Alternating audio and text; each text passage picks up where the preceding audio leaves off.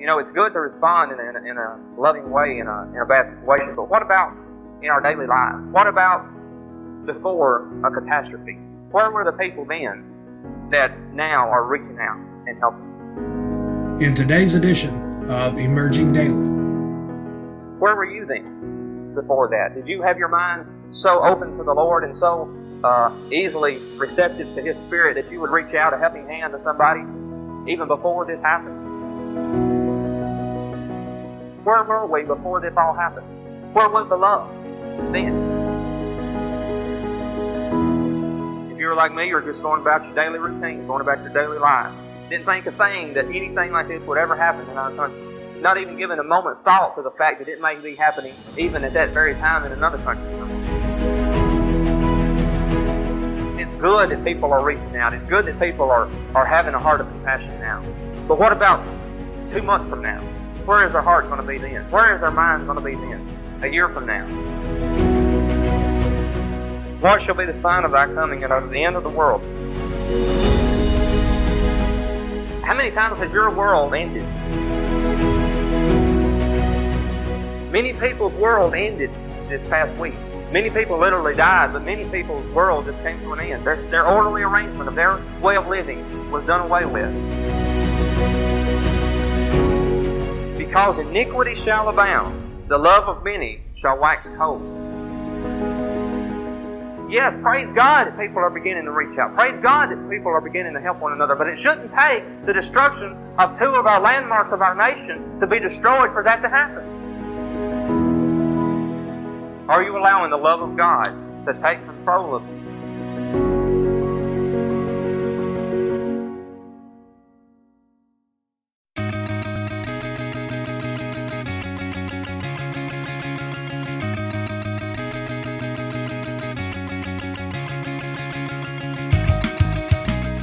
This is Emerging Daily with Charlton Scott Fisher. Scott is the founder and leader of Emerge Nashville, a spiritual refuge that's an evolving ministry expressing radical grace every day. Emerge is supported 100% by listeners like you. To make your tax deductible gift and to learn more about Emerge, visit emergenashville.org or email emergenashville at gmail.com. We hope this program will help you to emerge as pure gold and to stir you to put love into action.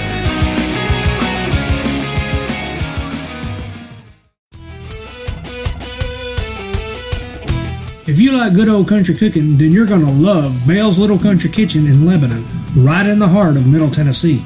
Bale's Little Country Kitchen is Lebanon's new favorite place for great country cooking.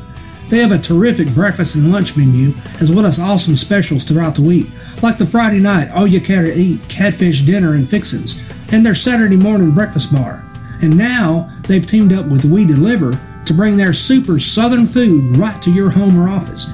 You can find out more by going to their website, bellslebanon.com, where you can see their menu and specials and even order delivery. That's bellslebanon.com. You're going to love Bell's Little Country Kitchen, Lebanon's new favorite place for great country cooking.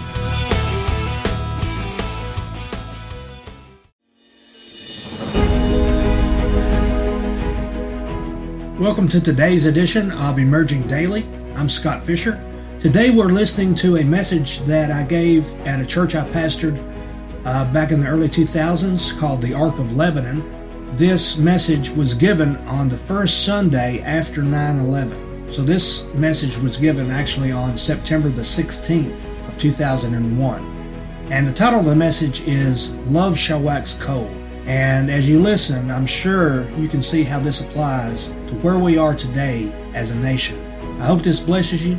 I'll be back with you momentarily. This is Emerging Daily. Turn, if you will, to Hebrews, the last chapter. Well, turn to chapter 12 and then we'll talk a little, little bit about maybe 13. But Hebrews chapter 12. Hebrews 12. Let's just start reading with verse 18. Hebrews 12, verse 18. It says, For you are not come unto the mount that might be touched, and it burned with fire, nor into blackness and darkness and tempest, in the sound of a trumpet, and the voice of words, which voice they that heard entreated that the words should not be spoken to them any more. For they could not endure that which was commanded, and if so much as a beast touched the mountain, it shall be stoned or thrust through with a dart. So terrible was the sight that Moses said, I exceedingly fear and quake. But you are come unto Mount Zion, unto the city of the living God, the heavenly Jerusalem, and to an innumerable company of angels, to the general assembly and church of the firstborn, which are written in heaven, and to God, the judge of all, and to the spirits of just men made perfect, and to Jesus, the mediator of the new covenant, and to the blood of sprinkling that speaks better things than that of Abel, speaking of Abel's blood. Verse 25, See that you refuse not him that speaks. For if they escape not who refused him that spake on earth, much more shall we not escape if we turn away from him that speaks from heaven. Whose voice then shook the earth, but now he hath promised, saying, Yet once more I shake not the earth only, but also heaven. And this word yet once more signifies the removing of those things that are shaken or may be shaken, as of things that are made, that those things which cannot be shaken may remain. Wherefore, we receiving a kingdom which cannot be moved, let us have grace, or let us hold fast, whereby we may serve God acceptably with reverence and godly fear, for our God is a consuming fire. And verse 1 of chapter 13, let brotherly love continue. Let brotherly love continue. You know, it's good that everybody is helping everybody now. You know, it's good to see what's going on in New York, how that they are helping everybody, and they're reaching out, and they're trying their best to, to bring a, some kind of a peace to a chaotic situation. It's good to see that all across the, the country, people are sending in money to the Red Cross and to the Salvation Army and to the fire department there and to all these things. It's good to see that. But where was all this before this happened? Where were the people that, that are now helping and are now reaching out? Where were they then? You know, it's good to respond in a, in a loving way in a, in a bad situation, but what about in our daily lives? What about before a catastrophe? Where were the people then that now are reaching out and helping. Where were you then before that? Did you have your mind so open to the Lord and so uh, easily receptive to His Spirit that you would reach out a helping hand to somebody even before this happened? That you were so responsive to the Spirit of God that when He said move, that you reached out and you helped those in need. Were you there then? Was I?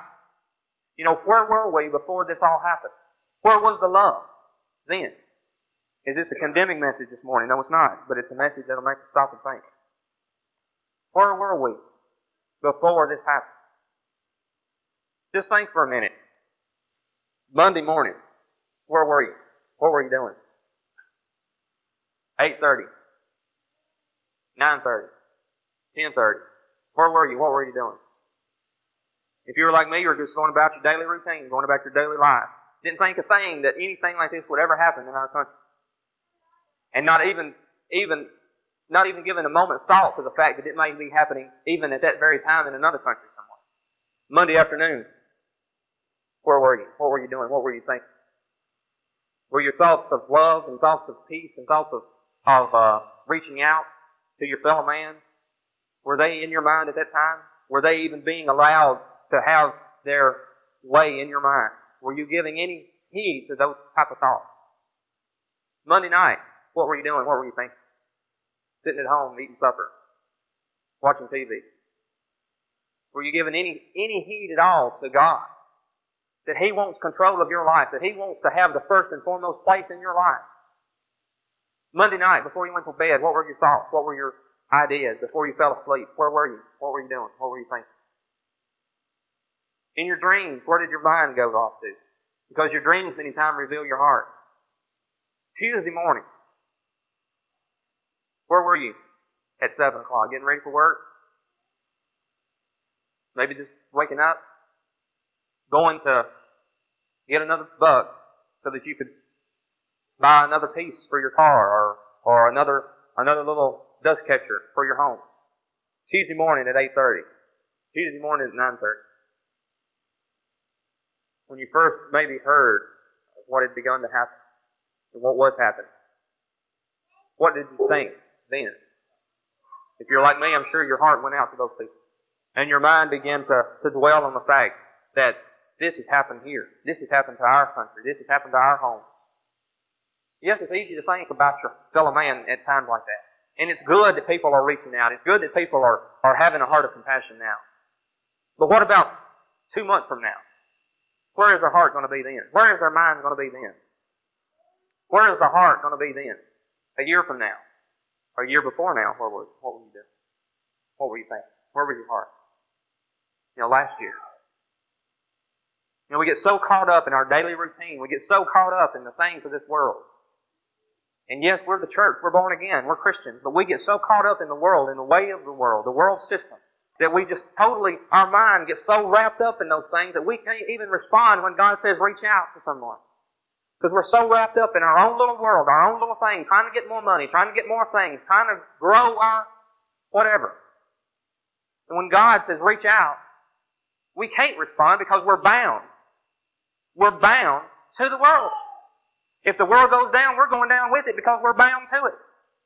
And I ask you this morning to allow the Lord to unwrap those ties that bind you to this world this morning. Allow the Lord to totally unravel and unwrap you and untie you from this world. Because as long as you're tied to it, when it goes down, you will go down. When the stock market crashes, you, your life will crash. When the economic systems of this world go down, you have no hope. Let brotherly love continue. If you will, look over at Matthew chapter 24. Matthew chapter 24. Let's look at verse 1. Because I want to get this in context here. Jesus went out and departed from the temple, and his disciples came to him for the showing the buildings of the temple. And Jesus said unto them, See ye not all these things? Verily I say unto you, there shall not be one stone left here upon another that shall not be thrown down. And as he sat upon the Mount of Olives, the disciples came to him privately, saying, Tell us, when shall these things be? And what shall be the sign of thy coming and of the end of the world? Now the word world there does not necessarily refer to the whole system of things on this planet. It refers to the, an orderly arrangement of things. How many times has your world ended? When your father died, or a mother died, or a brother died, or a sister died, or your business closed down, you had to go out of business, or the company you worked for went out of business and you lost your job, or a child died. How many times has your world ended? That's what they were talking about there. They weren't necessarily talking about the whole planet. They were talking about their, their way of living. When is it going to end? When is it going to end? Many people's world ended this past week. Many people literally died, but many people's world just came to an end. Their, their orderly arrangement of their way of living was done away with. Because the place that they worked at and worked for is no longer there. They had family members that died. Their world ended.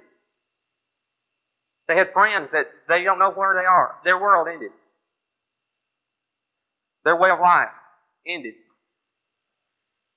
Let's look up, if you will, in Matthew 23, for the previous chapter. In this chapter, the thing that stands out foremost in this chapter are the woes that Jesus pronounces to the scribes and to the Pharisees. At least almost every other verse, just about, from, from verse 13 on to uh, maybe 33, is full of woes that Jesus pronounces on the scribes and on the Pharisees. This is, this is Jesus speaking to the religious leaders of his day. The religious leaders of his day. But he speaks plainly he speaks even, some people would say harshly, to the religious leaders that at that time were putting burdens on the people so great that Jesus says, you shut up the kingdom of heaven against men in verse 20, excuse me, verse 13. You shut up the kingdom of heaven against men and you don't go in yourselves and you don't even let anybody else go in. And how many of the churches that are even meeting this morning are putting such burdens on their people and even on the people of the world that they don't allow those people to even come into the ways of God because they put such a burden on the people. The people think that they have to change before they can even come to God. And it's backwards. How many of you take a bath before you take a shower? And so that's the way that the religious systems of men are, are done. They think you have to clean up before you come to God, when God's the one that gives you the bath. But he pronounced woes and, against them. And then he says in verse 37, O Jerusalem, Jerusalem, thou that killest the prophets, and stonest them which are sent to thee, how often would I have gathered thy children together, even as a hen gathers her chickens under her wings, and you would not. Behold, your house is left unto you desolate. And I say unto you, you shall not see me henceforth till you say, Blessed is he that comes in the name of the Lord. Now look up at verse 35. Well, verse 34. Wherefore I be- behold, I send unto you prophets and wise men and scribes.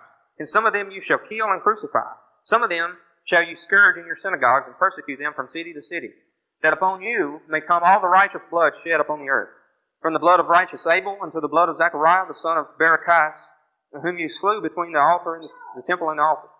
Verily I say unto you, all these things shall come upon this generation. And so Jesus, verse 1 of 24, he went out and departed from the temple. And his disciples came to him to show him the buildings of the temple. And Jesus said, See ye not these things? Verily I say unto you, there shall not be left here one stone upon another that shall not be thrown down. And as he sat upon the Mount of Olives, the disciples came to him privately, saying, Tell us, when shall these things be? What things? The things that he had been saying in verse 2 of 24 and all of chapter 23. When shall these things be? And what will be the sign of thy coming and of the end of the world as we know it? Jesus said unto them, Take heed that no man deceive you. For many shall come in my name, saying, I am Christ, and shall deceive many. And you shall hear of wars and rumors of wars. See that you be not troubled. For all these things must come to pass, but the end is not yet. What Jesus is talking about there is the destruction of Jerusalem. Okay? Theologians and Bible scholars generally agree. He's talking here about the destruction of Jerusalem. But it does have symbolic implications of what we're going through today. It does have symbolic and, and meaningful truth that applies to us today. So I want you to look, if you will, at verse 12. Because iniquity shall abound, the love of many shall wax cold. And what has happened in our day? Iniquity has abounded. But iniquity is not out and out sin. Iniquity is not just flat out killing somebody. Murder is not iniquity. Iniquity is those small little foxes that the Bible says spoil the vine. Iniquity is those things such as somebody not being considerate to you. And so your love towards them waxes cold. Iniquity is those small little things that eat away at you, such as somebody giving you a dirty look at work. And so your love for them waxes cold. Somebody not being considerate of you. Somebody that when you get to a four-way stop, they don't stop, they keep going, and your love for them waxes cold. Iniquity is those small things. It's not just out and out, just blatant sin. It's not just blatant rebellion. It's those small little things that cause us to gradually grow cold in our love towards our fellow man. Look, if you will, at verse 10. It says, Then shall many be offended, and shall betray one another, and hate one another. Now listen to verse 11. Many false prophets shall rise, and shall deceive many. Many false prophets shall arise, and shall deceive many. And then what happens? Iniquity abounds. The love of many waxes cold. Iniquity has abounded in the church because we don't see the need for us to really be Christ-like. We think, well, we're not going to be Christ-like till we die anyway, so why try? There's a gospel being preached that's not the gospel of the kingdom of God. Jesus said, the gospel of the kingdom shall go forth. There is a different gospel. Paul talked about those that came and preached a different gospel. He said, beware of them. And we need to beware today because there is a different gospel going out across the land that says you can't be like Jesus till you die. But then there's also a, a, another gospel that says in order to be like Jesus, you have to follow this list of rules. Both are false gospels. It's one side of the ditch or the other side of the ditch. That's the reason Jesus said the way is narrow and straight. Because it's easy to go off on one side or go off on the other side. And we don't want to do that. We don't want to fall into legalism and think we have to follow rules and regulations in order to look and be like Jesus. It won't happen that way. If it could, Jesus wouldn't have died on the cross. But we also don't want to be on the other side, which says we can't be like Him until we die, because then what hope do we have in this life? Because it's Christ in you that is the hope of glory.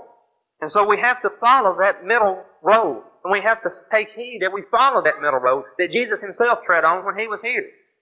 Jesus didn't follow lists of rules and lists of regulations. Many times he disobeyed those rules and regulations that had been laid down for him. He allowed his disciples to pick corn on the Sabbath. He healed on the Sabbath.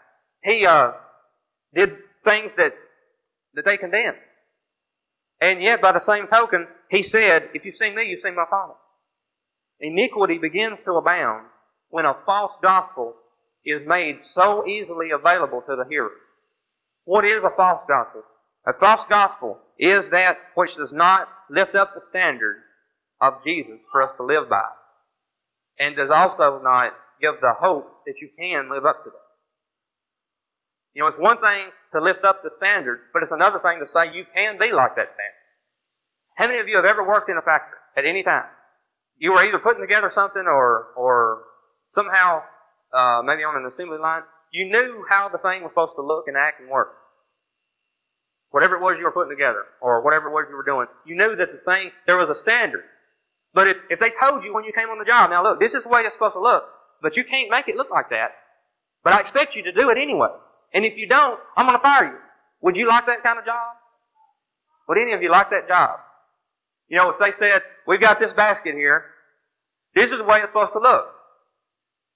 This is exactly, I want you to make it exactly like this, but I'm going to tell you, you can't do it. But I expect this, I expect it to look like this, but you can't do it. But at the end of the day, if what you've done doesn't look like this, you're fired. Would you like to have a job like that? The, the world, the unsaved world doesn't want a job like that either, and that's the reason they don't come to church. Because we've lifted up the standard of Christ. We lifted up the standard of Jesus, and we say, you should look like Jesus, but I'm going to tell you what, you can't ever be like Him, but if you're not like Him, we're going to condemn you. And God is going to condemn you. Why even bother? So iniquity abounds, and love waxes cold.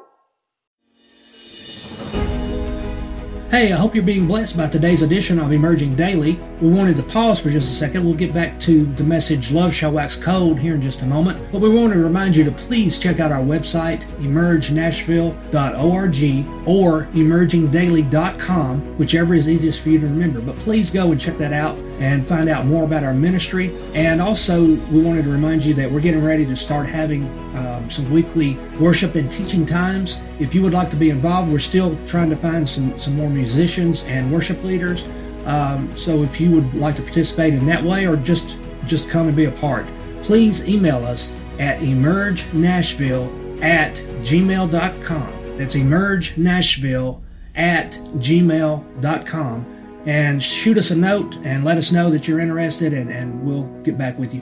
We'll get back to the message here in just a second. This is Emerging Daily.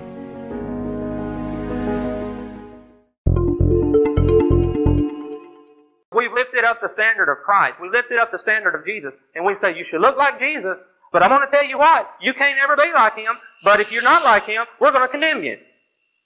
And God is going to condemn you. Why even bother? So iniquity abounds, and love waxes cold. And that's what's happened in the world today. And that's what you know, yes, praise God that people are beginning to reach out. Praise God that people are beginning to help one another. But it shouldn't take the destruction of two of our landmarks of our nation to be destroyed for that to happen. It shouldn't take that. And the, the, the reason, the, the whole, the whole lot of it comes back on the church. It doesn't come back on the world. It doesn't come back on the government. It comes back on the church because we are the standard bearers. The standard that we are lifting high is the Lord. He is the standard. But for us to even say that you can't be like it causes people to even, they don't want any part of it. I don't want a part of a religion that tells me I have to be a certain way, but then I can't be that certain way. And granted, I know you can't be like it on your own. You can't do it on your own. You can't in the flesh do it. But that's the reason Jesus said, I give you my, my spirit. I give you my comforter, my helper. And he said, I will come to you. And so, that is our hope. Christ in us is the hope for that glory that we will be like Him. There is also a false gospel that does away with any kind of suffering. And I'm, I'm sorry to say this morning that I have at one time been a part of that. But a gospel has gone forth across the land that says there is no need for suffering in the kingdom of God. And I'm sorry to tell you that that's a false gospel. If you will, look at 1 Thessalonians chapter 3. 1 Thessalonians chapter 3. Now to give you a little context, I've, I've, I've spoken from this chapter plenty of times before, but I just want to get you in, in context here of what he's talking about. Paul had been ministering in Corinth and in uh, in Athens, but previously he had been to Thessalonica. And Paul, the type minister that Paul was, if he brought you to the Lord, he felt obligated, a true obligation that is really put in his heart by God. He felt the need to make sure that you are discipled and you are brought up he felt the need to watch over you as a father would a child. That was Paul's heart. And so he had ministered in Thessalonica previously, and Paul's heart went back to those people, wondering, how are they doing? How are they, how are they coming along in the Lord? And so Paul sends Timothy, he stays in Athens, and he sends Timothy there to Thessalonica to check up on them and to, to, to see how they're doing in the Lord, see how they're growing in the Lord, and to give them hope and to, and to urge them on to continue in the Lord. And so here is where we pick up, verse 1 of chapter 3. Wherefore, when we could no longer forbear, we thought it good to be left at Athens alone, and sent Timothy, our brother and minister of God, and our fellow laborer in the gospel of Christ, to establish you. That word establish is to fix immovably. Fix immovably. To fix you immovably, to where you will not move away or, or, or move from the gospel. To fix you immovably, and to comfort you. That word comfort is really strengthen. To strengthen you concerning your faith. That no man should be moved by these afflictions. That no man should be moved by these afflictions. For listen to this. For yourselves know that we are appointed thereunto. For yourselves know that we are appointed thereunto. For verily, when we were with you, we told you before that we should suffer tribulation, even as it has come to pass, and you know. For this cause, when I could no longer forbear, I sent to know your faith, to see how you were doing, lest by some means the tempter, having tempted you, and our labor be in vain. Paul knew that there were many false prophets and false Christs, false teachers that were sent in among the people by Satan that would bring a false gospel that says, look, you don't have to endure these tribulations. You don't have to endure these afflictions. You don't have to go, you don't have to endure these things. And so Paul wanted to make sure that they were still in the Word. They were still following the Lord, even amid, in the midst of these persecutions, in the midst of this tribulation, in the midst of this affliction. Paul wanted to make sure that they weren't following after this false teaching. Lest by some means the tempter. See, it's easy to be tempted away from the gospel when you're being persecuted or you're being in tribulation. It's easy to be moved away. Now we see in what's happening in our nation that, as the Bible says in Romans 8, all things work together for good to them that love Him and are called according to His purpose. God is working this for His good, for His purpose. And our nation has so far allowed it to work in that way. We've grown closer. We've grown in love. We've grown in unity. But what will happen in the next few days, in the next few months, in the next few years, when we begin to really have to suffer. See, there were so many thousands of people in those two buildings that suffered, and in the Pentagon that suffered and died. Some of them suffered, and, a few of them are still alive. But there were families that suffered by the loss. But our nation as a whole really hasn't suffered yet. We really haven't. Now our president has, has put, I think it's 50,000 or 30 something thousand, uh, reserves and guard made available that he can activate them. Now they may begin to feel a little of the suffering when that begins to happen. But we haven't suffered yet. We haven't. Not to that degree. When the gasoline has begun to be rationed out, if that happens. When milk and bread begin to be rationed out, if that happens. When money is rationed out, if that happens. Then are we going to be moved away from the gospel? Are we going to be tempted to fall back and, and, and allow our love to wax cold even more? Are we going to continue in this thrust that we now have to walk in unity and walk in love? Look, if you will, over at Acts chapter 14. Acts chapter 14. Any gospel that does not prepare its people for persecution, any gospel that does not prepare its people for affliction, any gospel that does not prepare its people for persecution and tribulation is a false gospel. Acts 14. Okay, let's start with verse 19. There came thither certain Jews from Antioch and Iconium who persuaded the people. And having stoned Paul, they drew him out of the city, supposing he had been dead. And a lot of scholars think that he probably was dead, and that's when the next verse, it says in verse 20, Howbeit as the disciples stood round about him, he rose up. Many people believe that they raised him from the dead there. Because Paul did say he had suffered death often. So he rose up, and he came into the city. And the next day he departed with Barnabas to Derbe.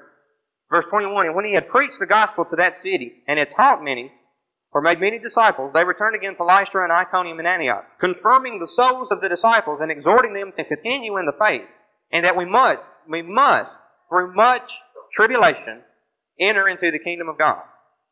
That word, that phrase, much tribulation, can also be translated many pressures. Many pressures we must, through many pressures or much tribulation, enter into the kingdom of God. So any gospel that does not prepare its people, Paul knew persecution firsthand. He knew tribulation firsthand. He knew these things firsthand, and he prepared anybody that he brought to the Lord. He prepared them. Look, you're probably going to have to suffer. Jesus himself prepared his people. If you're not willing to take up your own cross and follow me, stay at home. Don't even bother. You're not worthy. And so we've had a gospel going across our land that says, let's all take up Jesus' cross and carry it forward. And Jesus didn't say that. Jesus said, take up your own cross and follow me. Are you willing to die for me? Jesus said. And he meant it literally. Yes, he meant it spiritually. Yes, he meant it solically. Yes, we have to die spiritually. And when we do, we're reborn spiritually. We're born again. Yes, he meant it in a soulish way, in the fact that our soul, our mind, will, and emotion have to die daily in order that we can be made and think his thought. Be, be renewed in the spirit of your mind. Yes, that has to take place. But he also meant be willing to literally die for me if it has to come to that. Are you willing to die for God? And I'm not talking about taking a plane load of people and crashing it into a building in the name of God. That's evil, that's satanic. Has nothing to do with God. But are you willing to die for the standard? Are you willing to die because of your proclamation of the gospel? Are you willing to die because you've tried to allow Christ to live through you? And not only are you willing to die, dying's the easy part. It's the suffering that's the hard part. Are you willing to do that? And that's, that's what, if God is speaking today, and I believe He is, because our God is a God that speaks. That's what He's saying. Prepare yourself. Prepare yourself. Because if you if you're not prepared, this what what may begin to happen will overtake you as a thief. But if you're prepared, if you're prepared, then you can do as Isaiah chapter 60 says, and you can begin to shine. When gross darkness, when darkness encompasses the people and gross darkness, you can shine because the light has come in you. And the glory of the Lord has risen upon you. Yes, darkness is coming. Yes, it's going to get darker. But God's people can shine the brightest in the midst of darkness if they're prepared, if they're ready, if they have prepared their hearts, prepared their minds, that listen, no matter what happens, no matter if suffering happens, no matter if persecution happens, no matter if tribulation happens, I'm going to hold fast and stand fast in the love of God, and I'm going to walk in that love, no matter what. That's the Word of God. That's how Jesus lived. And I don't mean to, to, to draw this out this morning. But are you ready? Are you prepared? Is your heart steadfast in the Lord? Are you holding fast to the love of God that's within you? The Bible says if you've been born again, the love of God has been shed abroad in our hearts by the Holy Ghost. So the love of God is in you. If you've been born again, it's there. But are you allowing it to show forth? Are you allowing it to come forth? At work? Are you allowing it to come forth in your family? Are you allowing it to come forth at the grocery store? Or at the gasoline pump? Are you allowing the love of God to take control of you and to use you as a vessel because you are a vessel for God.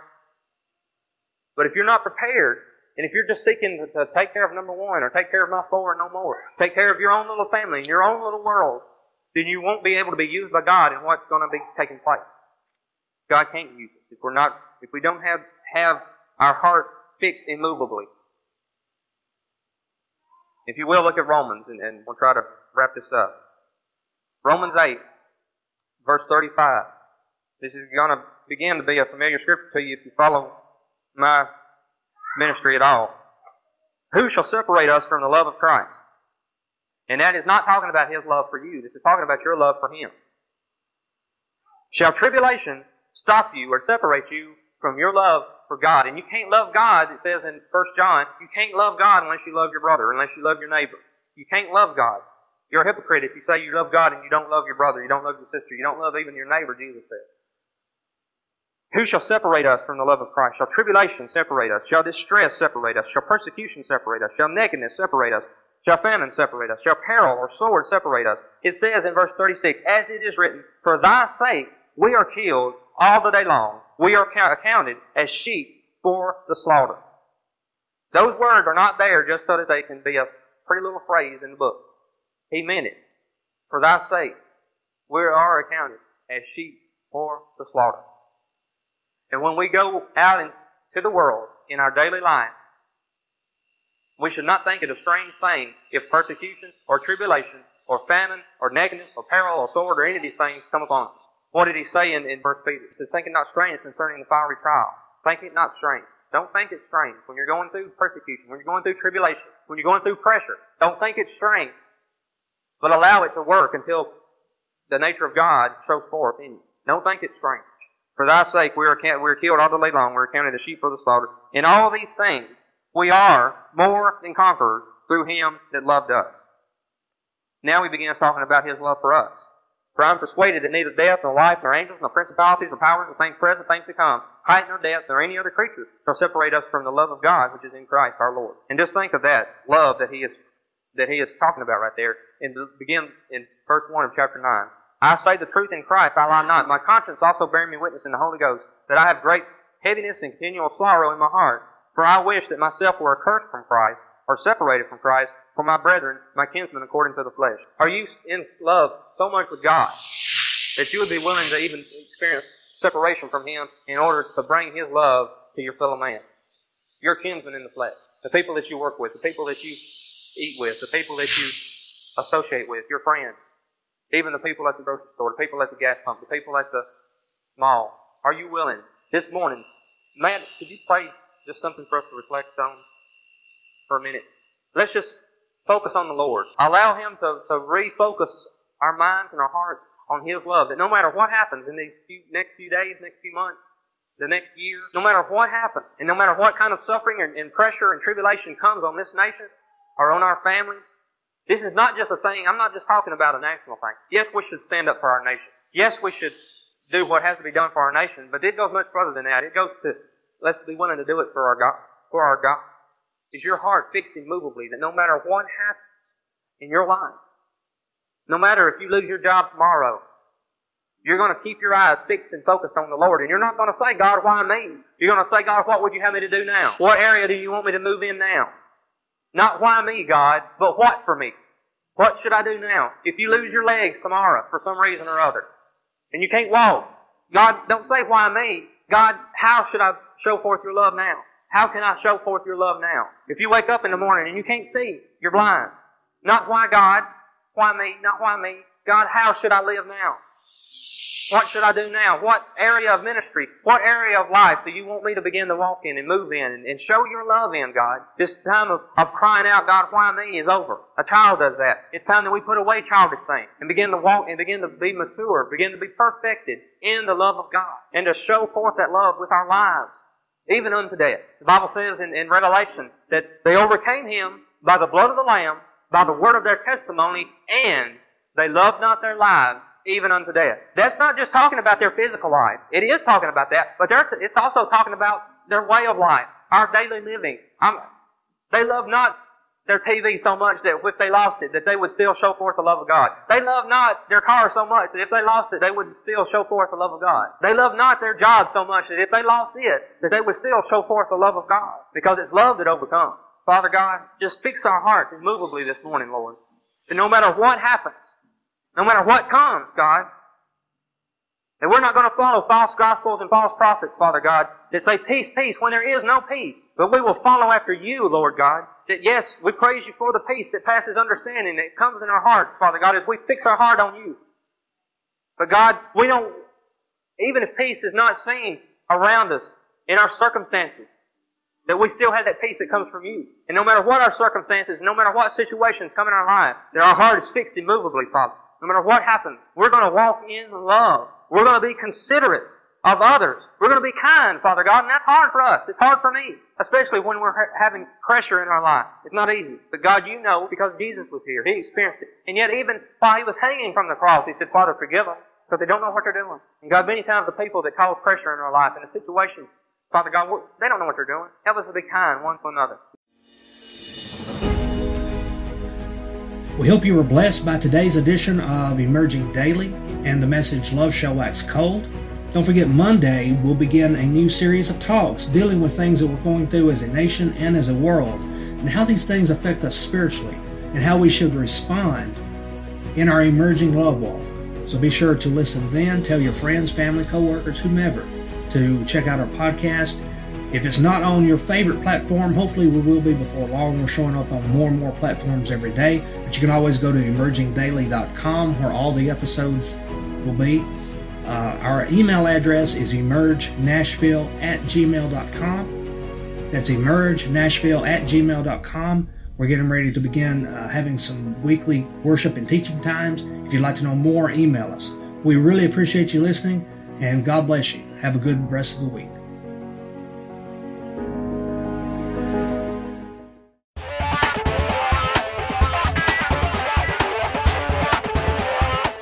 Like to shop online for either yourself or for gifts for others? Do you like the convenience of shopping online but also like to help support local shops and retailers? What if you could do both? Check out bellsgiftsandmore.com. Bell's Gifts and More is locally owned and operated, based just outside of Nashville in Lebanon, Tennessee. They have men's and women's clothing fashions and accessories, wallets, handbags, watches, jewelry, books, media, home and office items, electronics, and more, all at great prices. And they add new items to their inventory almost every day. So go to bellsgiftsandmore.com, use promo code EMERGE when you check out and get an additional 10% off your purchase, excluding sale items. That's bellsgiftsandmore.com.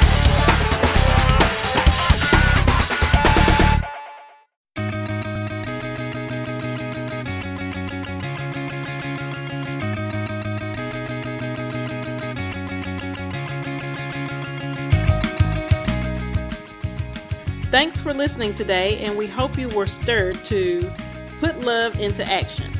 Feel free to send your questions or comments to emergenashville at gmail.com and please consider donating on our website, emergenashville.org, or write to Emerge P.O. Box 3242, Lebanon, Tennessee 37088.